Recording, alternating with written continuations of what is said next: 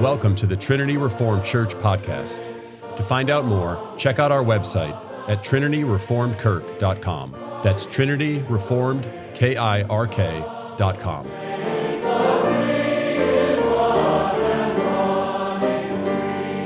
Our passage that we're going to look at is from 1 Peter uh, chapter 5 verse 8, which says, "Be sober-minded, be watchful.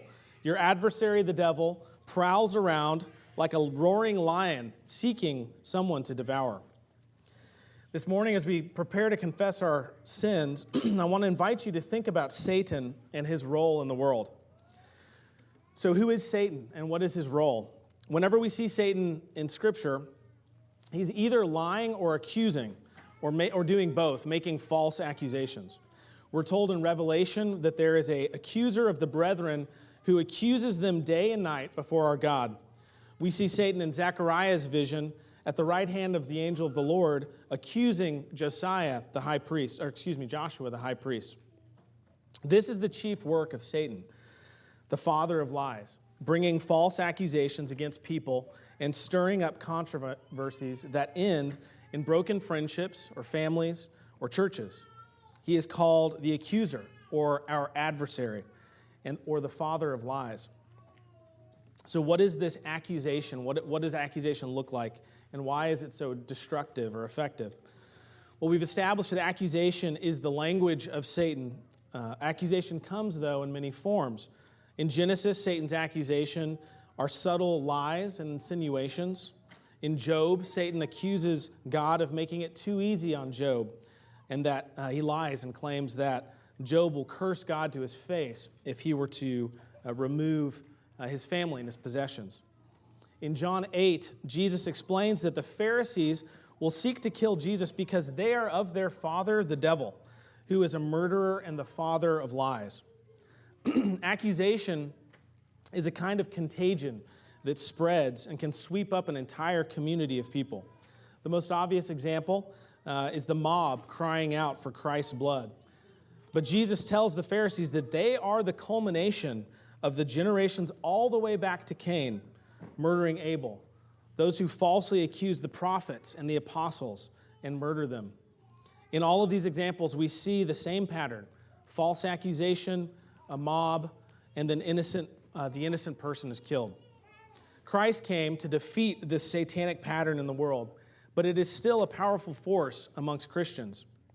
Something I've observed personally several times is this uh, power of accusation to completely derail somebody who's walking faithfully. One moment they're humble and contrite before the Lord, and the next thing you know, they hear somebody has lied or gossiped about them or accused them of something, and immediately that humility goes right out the window. When accused, we all tend to do this. We bow up and we get defensive. More often than not, uh, we're not just defensive, we actually be, go on the offensive and we launch a counter accusation. Accusation begets more accusation. When you're accused, your flesh doesn't want to receive the accusation with humility. Your flesh wants to deny the accusation and turn the accusation around on the accuser. And it becomes a, a vicious cycle. And, this, and in this, we can see that accusation is a satanic force in the world, even in our homes and in our churches. Christ, on the other hand, is our advocate. 1 John 2 1 says, If anybody does sin, we have an advocate with the Father, Christ Jesus, the righteous one. Christ is our advocate, our defense attorney, pleading our case at the right hand of the Father. And Christ sends another advocate, the Holy Spirit, to help us. That Greek word paraclete, uh, which is often translated as comforter, um, it literally means defense attorney. And the ESV translate it as, uh, translates it as the advocate. So when you're filled with the Holy Spirit and you're doing the work of the Spirit, you're doing the work of the advocate. Proverbs 10, uh, 10 12 sums this uh, difference between the satanic spirit of accusation and spirit filled approach uh, to conflict this way Hatred stirs up strife, but love covers all offenses. God is love and covers sin. Satan hates God and his image bearers, and he stirs up strife through accusation. So, how do we do this? How do we participate in accusation? Few of us go around making formal, you know, accusations against people. A few of us are, are calling the police frequently to, to uh, uh, uh, file a police report on somebody or, or going to the church to make formal accusations. But remember, Satan is roaming around like a lion, seeking someone to devour. Parents, we see it in our children. That eagerness in our children to tattle is satanic. We need to teach our children to be loyal to their siblings and to seek to help them escape from sin. Far too often, with our mouths, we tell our kids not to tattle, but with our actions, we reward their tattling and give them exactly what their sinful hearts want when they tattle punishment of the accused.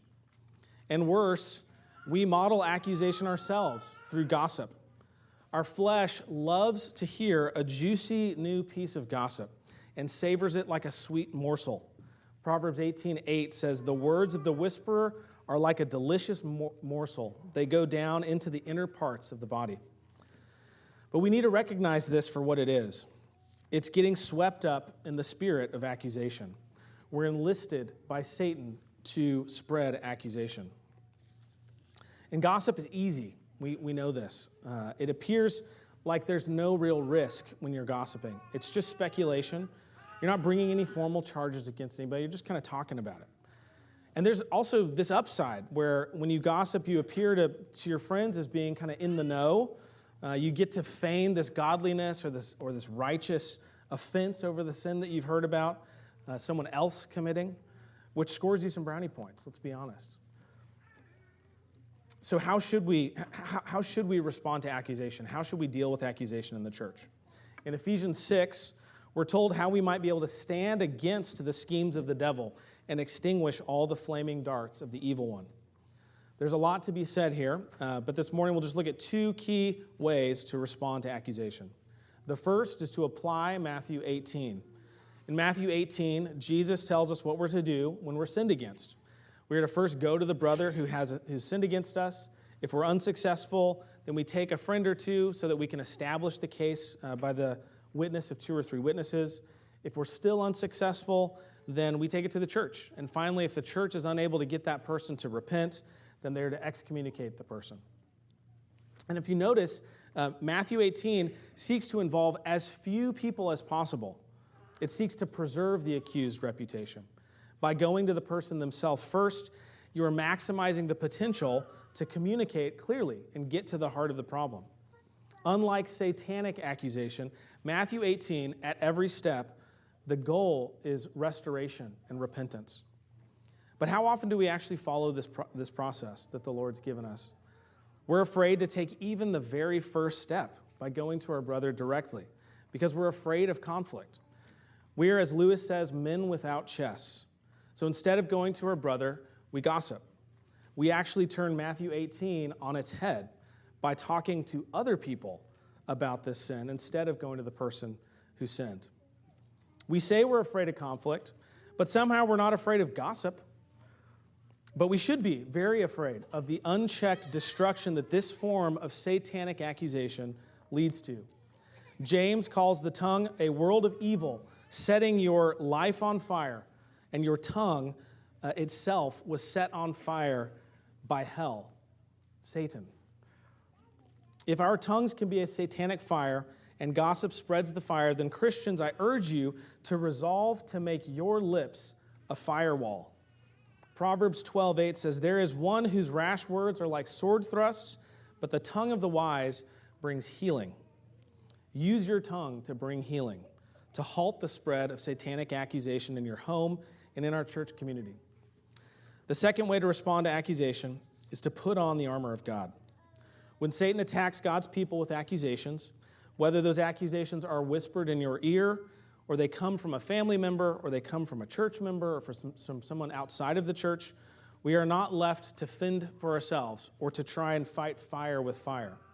We have been equipped for this fight with the armor of God, the helmet of salvation, the sword of the Spirit, which is the Word of God, the breastplate of righteousness, the belt of truth, the shield of faith, and for shoes, the readiness given by the gospel of peace. If you meditate on each of these items in Ephesians 6, you'll see how each of these can be powerful against accusations. But I'll just quickly touch on the helmet of salvation. Romans 8:33 says, "Who shall bring any charge against God's elect? It is God who justifies. In Psalm 133 says, If you, O Lord, should mark iniquities, O Lord, who could stand? No one, dear brothers and sisters, can bring a charge against God's elect except for God. And the good news is that our Lord does not mark the iniquities of his chosen people. This knowledge is a powerful weapon against accusation. When accused of something false, we can cheerfully respond, You don't even know the half of it. I'm so much worse than you know, but thank God I'm forgiven. Thanks for listening. To find out more, check out our website at trinityreformedkirk.com. That's trinityreformedkirk.com.